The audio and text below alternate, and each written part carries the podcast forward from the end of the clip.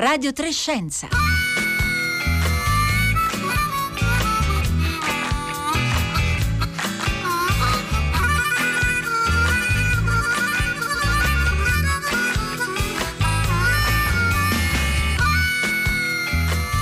Lunedì 10 maggio, buongiorno e bentornati all'ascolto di Radio Trescenza da Marco Motta oggi al microfono. Eh, sono 24 milioni le dose di vaccino anti-Covid somministrate nel nostro paese ad oggi, quasi un miliardo e 300 milioni quelle invece somministrate nel mondo, ma lo sappiamo bene con forti differenze tra aree e paesi diversi. Sappiamo quanto è problematico in particolare l'accesso ai vaccini nel, eh, nei paesi del sud globale. Negli ultimi giorni il dibattito eh, si è concentrato sui brevetti, se ne è parlato anche, tutta la città ne parla, eh, alcuni giorni fa, e dopo la significativa presa di posizione dell'amministrazione Biden da più parti definita eh, storica, che si è detta pronta a sostenere una sospensione delle licenze eh, brevettuali eh, sui vaccini. È una questione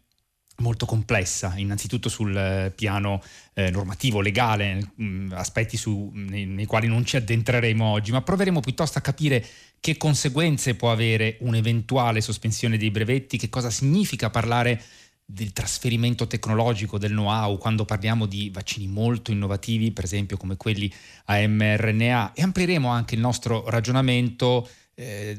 discutendo dell'accesso ai farmaci come problema di salute globale, tanto più urgente in un'epoca segnata dagli effetti della pandemia. 335 56 34 296 se volete intervenire, partecipare a questa eh, puntata, lo potete fare con un sms o un whatsapp oppure tramite Facebook e Twitter.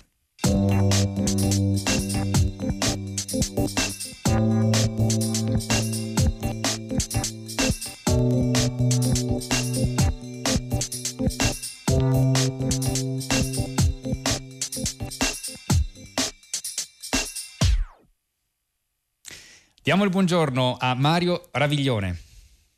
Buongiorno, buongiorno a tutti. Grazie per essere con Grazie per essere con noi, Mario Raviglione, docente di salute eh, globale all'Università Statale di Milano, ha lavorato a lungo per l'Organizzazione Mondiale eh, della Sanità, dove ha diretto per numerosi anni eh, il programma Stop eh, Tubercolosi, su uno dei degli importanti eh, progetti internazionali proprio eh, per affrontare eh, una eh, malattia che purtroppo, co- come sappiamo, miete ancora tantissime vittime eh, nel eh, mondo. Buongiorno anche se ci ha raggiunto nel frattempo a Emanuele Montomoli. Buongiorno, buongiorno a tutti. E grazie per essere con noi anche a lei, immunologo dell'Università degli Studi eh, di Siena. E proprio con lei vorrei iniziare, Emanuele Montomoli, perché da immunologo che si occupa anche con una propria startup Vismederi de, di, di, vaccini, eh, dello sviluppo e dell'ottimizzazione di vaccini, le chiedo innanzitutto eh, di, di mh, mm, raccontarci come ha accolto eh, e analizzato la decisione e la presa di posizione dell'amministrazione Biden sulla sospensione dei vaccini, eh, de, delle licenze, scusi, sui vaccini. Del, delle licenze, sì. Eh, beh, eh, Senz'altro è una eh, condizione che va tenuta in, in, forte considerazione. Personalmente non credo che questo possa essere eh, un processo eh, risolutivo, diciamo così, dal punto di vista della produzione poi globale eh, di vaccini in tutto il mondo, o perlomeno non penso che lo sia nel, eh, in un lasso di tempo ragionevole per poter eh, controllare in maniera importante la pandemia. Cerco di spiegare meglio. Anche qualora il processo di liberalizzazione dei brevetti dovesse andare avanti, e comunque per questo ci vorranno ancora dei mesi, la questione cruciale poi sarà dover trasferire le tecnologie per produrre questi vaccini e soprattutto mettere a punto delle industrie in quei paesi del mondo eh, che hanno in questo momento più necessità di dosi di vaccino, come paesi paesi, i paesi in via di sviluppo o i paesi più poveri. Quindi non sarà tanto avere la licenza libera quanto riuscire poi a farli effettivamente questi vaccini in quei paesi. E questo sappiamo, Emanuele Montomoli, è il nodo diciamo, eh, principale della, della, questione, perché come lei diceva ci vorranno eh, mesi, negoziati all'Organizzazione Mondiale del Commercio si svolgeranno nei, nel corso dei prossimi mesi appunto, e, e, verosimilmente una decisione potrebbe essere presa entro la fine dell'anno, quindi tempi davvero lunghi rispetto alle urgenze invece che abbiamo eh, nel eh, contrastare e contenere eh, la, la, diffusione della pandemia eh, utilizzando naturalmente i vaccini. Però allora proviamo a, a capire concretamente che cosa significa parlare di trasferimento tecnologico quando parliamo di eh, soprattutto di, di, vaccini che sono il frutto di eh, un'importante innovazione tecnologica, come dobbiamo ricordarlo, i vaccini della, con la piattaforma mRNA eh, che fino all'anno scorso erano sostanzialmente ancora eh, una, un progetto sperimentale su cui si lavorava da molti anni, ma ancora non erano arrivati eh, mai sul mercato. Che cosa richiede eh, dal punto di vista tecnologico, di capacità eh, produttiva, di filiera eh, produttiva ehm, lavorare su questo tipo di, eh, di vaccini? Allora richiede eh, eh, senz'altro un'azienda, una filiera produttiva dall'inizio, cioè non proprio dalla ricerca e sviluppo perché la ricerca ormai è già stata fatta, ma dal, dalla prima fermentazione diciamo fino al, eh, all'impianamento finale. Quindi richiede una fabbrica in grado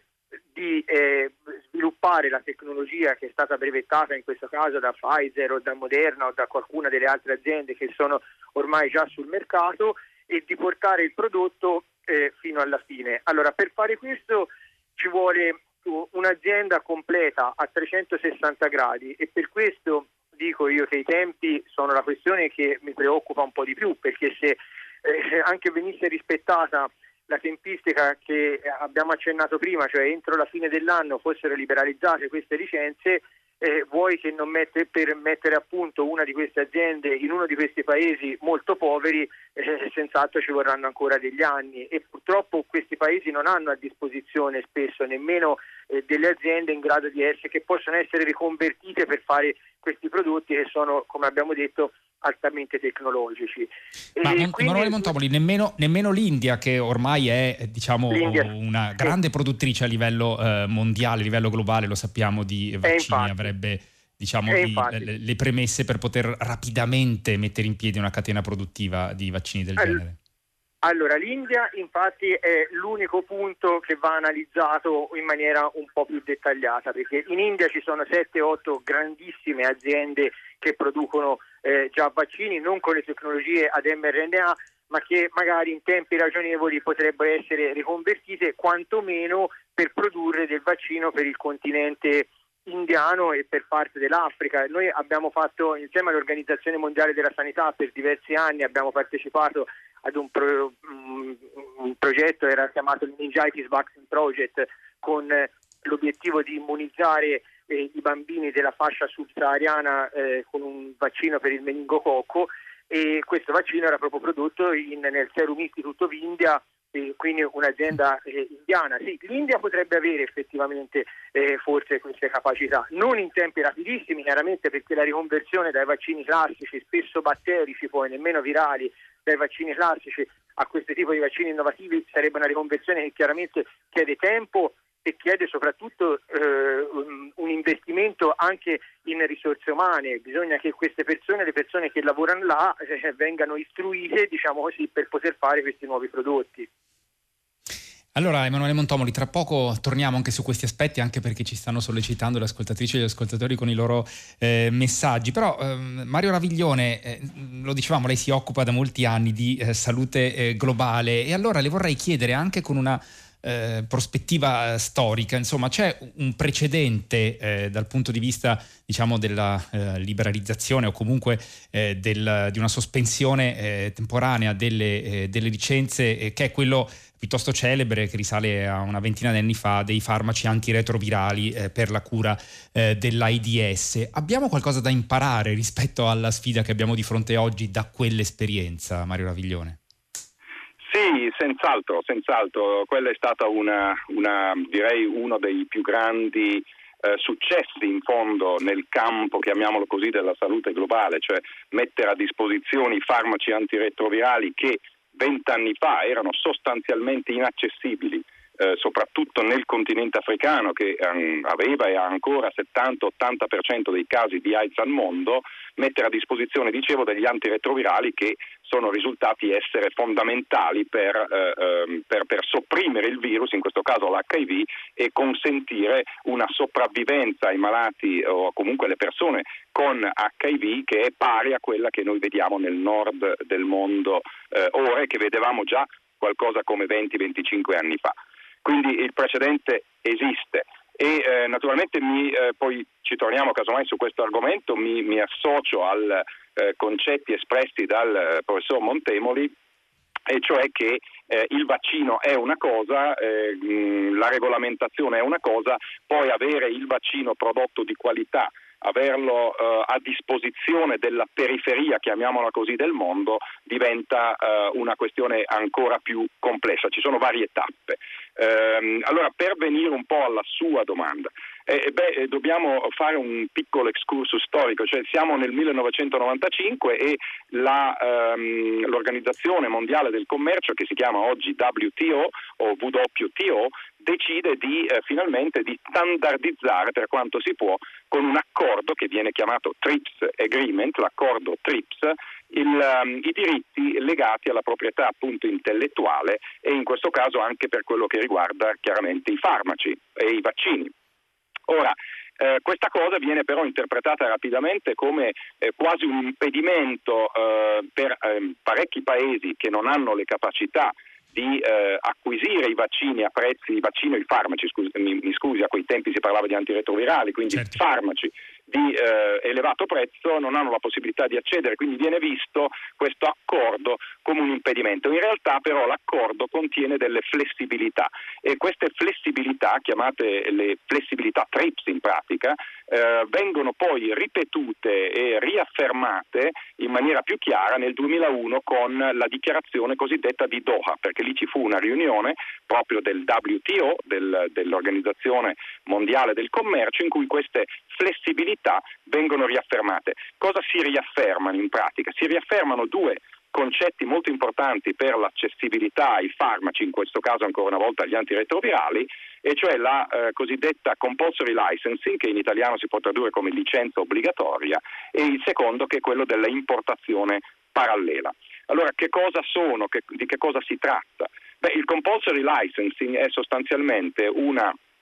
eh, una capacità da parte fornita a, ad una industria generica da parte del governo del paese in cui questa industria sta, prendiamo per esempio non so, il caso iniziali furono Thailandia e Brasile, ebbene eh, l'industria brasiliana, l'industria thailandese che avevano capacità e hanno tuttora capacità di produzione di farmaci, eh, ehm, hanno la possibilità di richiedere l'uso della eh, proprietà intellettuale che apparteneva chiaramente a una compagnia farmacologica che, eh, farmaceutica, mi chiedo scusa, che aveva prodotto, sviluppato e, e, e scoperto il, il, farmaco, possono richiedere l'utilizzo di questa proprietà intellettuale senza il consenso dell'industria stessa, pagando poi una somma prestabilita eh, dagli accordi che eh, poi il governo di quel paese fa con l'industria che possiede la proprietà intellettuale. E facendo in questo modo eh, partono la Thailandia e il Brasile con una campagna eh, eh, politica anche di, di, di, un certo livello che eh, fa sì che il governo di questi paesi alla fine richiedano questa eh, capacità di produrre, cioè questa licenza obbligatoria e inizino poi a produrre i farmaci antiretrovirali. Quindi questo fu... E Mario Raviglione, un... questa era un'opzione... Eh, prego, concluda. No, volevo solo dire che questa cosa viene poi ripresa eh, nel 2001 dal Sudafrica e lì c'è il famoso contenzioso, fu celebrato in tutto il mondo questo evento, un contenzioso tra il governo del Sudafrica e l'industria farmaceutica che produceva gli antiretrovirali di cui il Sudafrica aveva bisogno e eh, fa sì che, dicevo, questo contenzioso alla fine il governo vinca a livello di, eh, veramente di, di, di, tribunali, di legislazioni internazionali e alla fine questo fa sì che il Sudafrica abbia la capacità di mettersi a produrre questi farmaci a determinate compagnie generiche, eh, industria generica sudafricana, che poi non solo vengono distribuiti in Sudafrica, ma addirittura ottiene la possibilità di esportarli ad altri paesi africani. Quindi questo risolve praticamente con questo tipo di movimento che era partito qualche anno prima e che si si, si, traduce poi in questo famoso contenzioso sudafricano, eh, fa sì che appunto dicevo gli antiretrovirali possano essere effettivamente distribuiti nel continente africano.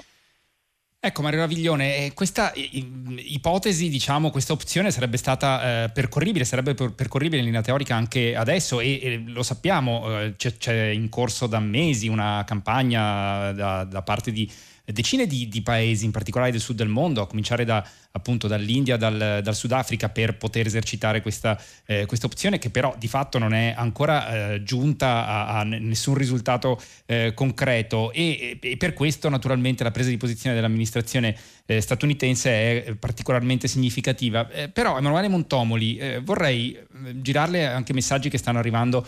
dai nostri ascoltatori, perché eh, un ascoltatore o ascoltatrice che non si firma dice eh, intanto che vengano liberalizzati, diciamo, è un appello anche perché sono stati sovvenzionati, ricorda e sottolinea i contributi pubblici eh, ingenti per lo sviluppo, anche la ricerca e lo sviluppo di questi vaccini, sono stati sovvenzionati dalla collettività che siano a disposizione di tutti. Però c'è eh, un ascoltatore, ascoltatrice che scrive sia AstraZeneca che Moderna dichiarano da mesi che già consentono la produzione autonoma dei loro vaccini finché sussiste eh, la pandemia, perché questo non è considerato eh, sufficiente. E allora Emanuele Montomoli, eh, anche nei giorni scorsi Moderna ha ribadito che già nei mesi passati eh, aveva dato diciamo, la disponibilità ad eventuali aziende eh, di altri paesi di poter sviluppare il, il loro eh, vaccino. È così? Come mai non è accaduto? Ritorniamo al problema della filiera, diciamo, della difficoltà di mettere in piedi la filiera eh, produttiva di cui lei ci parlava prima? Beh, questo è molto semplice, eh, sì, per questi due motivi sostanzialmente.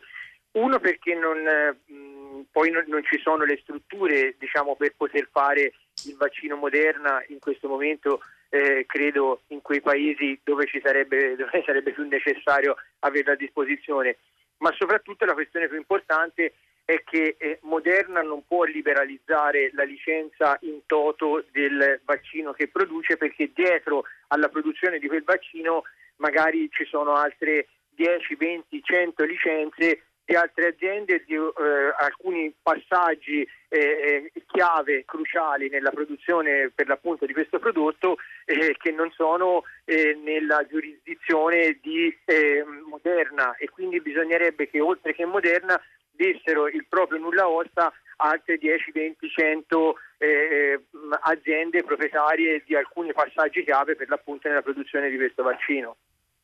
Questi sono sostanzialmente i due motivi per i quali eh, ancora, anche se sia Moderna che AstraZeneca hanno dato il via, insomma, nessuno si è attivato. Ma credo che sostanzialmente il motivo più importante sia proprio che eh, è molto difficile attivarsi in qualsiasi parte del mondo per fare un vaccino prodotto con una tecnologia così moderna, senza, eh, così innovativa, senza aver avuto un apposito, un appropriato eh, trasferimento tecnologico da parte dell'azienda stessa, cioè quello che dovrebbe fare Moderna dovrebbe, per risolvere il problema dovrebbe essere sì liberalizzare il proprio brevetto, poi cercare di negoziare la liberalizzazione di tutti i brevetti correlati e poi magari trasferire la tecnologia a um, un'azienda indiana o a un'azienda thailandese o un'azienda vietnamita che sono le uniche in questo momento che mi viene in mente possono eh, eh, approcciare questo tipo di problema.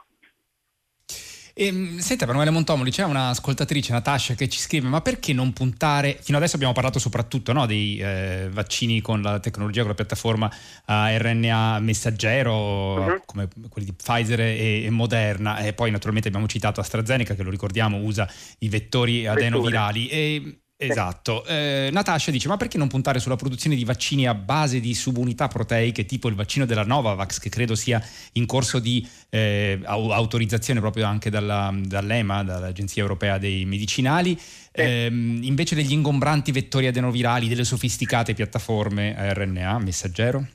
Questa è una domanda molto tecnica che spesso mi sono fatto anche io, dico la verità. Eh, probabilmente l'interpretazione personale che do a questo, eh, a questa, per dare questa risposta è questa. E, mh, mm, all'inizio della pandemia sono state identificate queste tecnologie, sostanzialmente quella del vettore virale e quella del, dell'mRNA, perché si, sono, si sapeva, insomma, e poi si sono dimostrate le tecnologie più rapide per poter sviluppare tante dosi mm. di vaccino in tempi brevi. Le tecnologie delle subunità classiche avrebbero richiesto eh, senz'altro tempi più lunghi e poi il quantitativo finale di vaccino magari sarebbe stato eh, molto inferiore rispetto a questo. E poi soprattutto perché sapevamo dall'inizio che questo è un virus che sarebbe andato incontro a mutazioni, perché comunque è un virus a RNA, quindi un virus molto simile al virus dell'influenza, e quindi con queste piattaforme ad mRNA e con i vettori virali siamo in, in, saremmo in grado di eh, cambiare la formulazione vaccinale in tempi molto rapidi, mentre con la procedura subunità classiche eh, dovremmo fare quello che facciamo normalmente per l'influenza, cioè possiamo cambiare una volta all'anno, eh, forse due se si considera nord e sud emisfero, ma con grandi difficoltà di produzione poi, di approvvigionamento e di numero di dosi prodotte. E questo insomma ci, ci, spiega perché si è puntato soprattutto su eh, appunto i vaccini mRNA. Um, Mario Raviglione, eh, posto che come abbiamo detto con Emanuele Montomoli ci vogliono mesi comunque per arrivare anche con i negoziati all'Organizzazione Mondiale del Commercio a un'eventuale sospensione appunto delle, delle licenze dei brevetti sui eh, vaccini. L'urgenza naturalmente è quella di portare, lei ce lo ricordava prima, anche fino eh, all'ultimo miglio cosiddetto, in paesi eh, pensiamo in particolare magari ad alcuni stati africani dove è, è difficile eh, arrivare fino appunto ai luoghi dove effettuare le, eh, le, somministrazioni poi dei vaccini, in particolar modo poi se si tratta di vaccini come quello eh, Pfizer che richiedono addirittura una catena del freddo diciamo molto eh, esigente. E allora, da questo punto di vista, che passi avanti si possono fare? Sappiamo che c'è il grande programma internazionale eh, COVAX eh, che mh, mm, pochi giorni fa insomma, era arrivato a distribuire, e però sono numeri veramente ancora piccoli e contenuti 50 milioni eh, di dosi nei paesi eh, del sud globale. Che cosa dovremmo fare eh, in più e quali sono i problemi considerando gli aspetti legati alla, alla filiera che lei citava prima, appunto? Beh, sì, certamente, certamente sono, queste sono problematiche eh, piuttosto complesse. Qua siamo di fronte a un vaccino e come è stato spiegato giustamente qui eh, sia la tecnologia di produzione che poi la conservazione, la distribuzione eh, sono molto più complessi che non un farmaco antiretrovirale che una volta fatto la sua scadenza però insomma si può trasferire senza bisogno di, di, di catene del freddo eccetera. Um, direi che la cosa va vista effettivamente sotto un, un, un, punto di vista di un vero e proprio package, di un pacchetto che eh, soprattutto nei paesi più poveri, che sono quelli che hanno ricevuto finora meno dell'1% dei eh, vaccini disponibili nel mondo, di questo miliardo e 2 miliardi e 3 eh, di vaccini eh, che sono stati sinora eh, distribuiti e utilizzati, meno dell'1% si stima è giunto ai paesi più poveri eh, la maggior parte, più dell'80% sono nei paesi ad, cosiddetti ad alto reddito, i paesi eh, a medio-alto eh, reddito, quindi i, per esempio i paesi BRICS che escludono l'India fra l'altro, e l'India è ancora un paese a medio-basso reddito. Per cui um, siamo di fronte qui alla necessità effettivamente di fornire un sostegno a questi paesi più poveri eh, attraverso un pacchetto, l'implementazione vera e propria di un pacchetto di interventi che comprendono proprio la capacità di approvvigionamento chiaramente come prima cosa, ma poi nel momento in cui questo, questo, questo eh, eh, cassone pieno di vaccini giunge in aeroporto ci, ci vuole immediatamente la capacità di gestire questi, questi, vaccini, fare in modo che il sistema eh, sanitario locale riesca a distribuirli alle eh, unità amministrative, che potrebbero essere le province, le regioni a seconda del paese, che le amministrano, fare in modo che queste abbiano la capacità poi di farle giungere direttamente in periferia o comunque nei punti in cui si eh, fanno le vaccinazioni. Quindi eh, comprende tutti questi fattori logistici, comprende la capacità di monitorare quello che si sta facendo, di far sì che eh, ci sia un meccanismo per cui si sa che questa persona deve rientrare e dove, dove abita, quanto dista suo, la sua abitazione dal centro vaccinale, ad esempio, il mese prossimo. Eh, bisogna avere a disposizione una eh, capacità di training dei, eh, chiaramente del, dei vari eh, gestori dei vaccini, degli amministratori e di chi fa, il, chi fa la vaccinazione. Eh, bisogna avere un piano di prioritizzazione, quindi ogni paese deve essere in grado di stabilire quali sono le priorità sulla base dell'età, delle comorbidità e via dicendo. Eh, ci deve essere inoltre una campagna di educazione per evitare quella esitazione, eh, se non il negazionismo, perlomeno la esitazione di chi, eh, chi, chi non vuole farsi vaccinare per, per, per quello che è successo sui media legato proprio alla, eh, così, alle, alle, dichiarazioni che sono state fatte negli ultimi mesi contro i vaccini e poi anche chiaramente a quegli effetti collaterali, ripetiamolo, molto molto rari che sono stati visti con, soprattutto con il vaccino AstraZeneca. Quindi è, una, è una, un pacchetto vero e proprio di interventi che vanno fatti in un paese. E questo, questo ci dà l'idea tipo... insomma della multidimensionalità del problema. Mario Raviglione, le voglio fare un'ultima domanda perché appunto lei, eh, lo ricordiamo, si è occupata per molti anni del programma Stop Tuberculosis all'Organizzazione Mondiale della Sanità e naturalmente continua ad occuparsi di salute eh, globale anche dalla sua cattedra all'Università eh, Statale di eh, Milano. Questo anno abbondante ormai di pandemia ha complicato ulteriormente il trattamento di, di malattie che continuano, eh, penso alla tubercolosi, penso alla malaria, penso ad altre naturalmente eh, malattie eh, che appunto colpiscono in particolare alcuni paesi eh, più poveri. E allora mh, mm, quali sono le sfide nuove che abbiamo in questa eh, ehm, era eh, pandemica rispetto anche proprio all'accesso ai farmaci per eh, i eh, paesi eh, più poveri che, che, stanno subendo questo ulteriore effetto, non soltanto gli effetti diretti della, della pandemia, ma anche, chiamiamoli effetti secondari, ma non meno importanti?